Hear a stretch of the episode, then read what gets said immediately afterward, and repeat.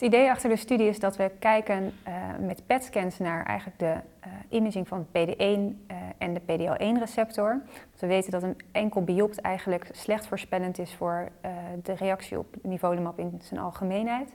En wat we hebben gedaan is dat we zowel een PD1-tracer hebben gebruikt, namelijk de nivolumab, als een PDL1-tracer. En zo willen we de heterogeniteit binnen het lichaam in kaart brengen. We hebben deze studie uitgevoerd bij 12 patiënten niet-kleincellig longcarcinoom stadium 4. En deze patiënten die hadden, um, mochten hersenmetastase hebben. En eigenlijk waren de verdere inclusiecriteria hetzelfde als bij de uh, checkmate-studies. wat we hebben gedaan is dat ze eerst een 18F anti-PDL1 PET-scan kregen. Um, en de dag daarna kregen ze een zirconium-injectie. En werden ze zeven dagen later uh, kregen ze een PET-scan daarvan.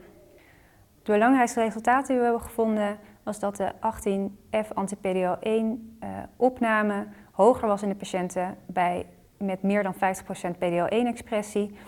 Um, voor de PD1 PET tracer zagen we ook een hogere opname bij mensen met meer expressie, maar dit was niet significant.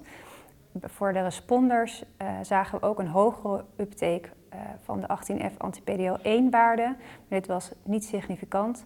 Uh, en hetzelfde geldt voor de zirconium-opname. Voor de responders was die ietsjes verhoogd ten opzichte van de mensen die niet respondeerden, maar ook dit was niet significant. De klinische implicaties van deze studie kunnen zijn um, dat we uh, deze PET-scans kunnen gebruiken om de heterogeniteit binnen patiënten te voorspellen. En dit willen we graag valideren in een groter cohort. En die studie zijn we nu aan het plannen.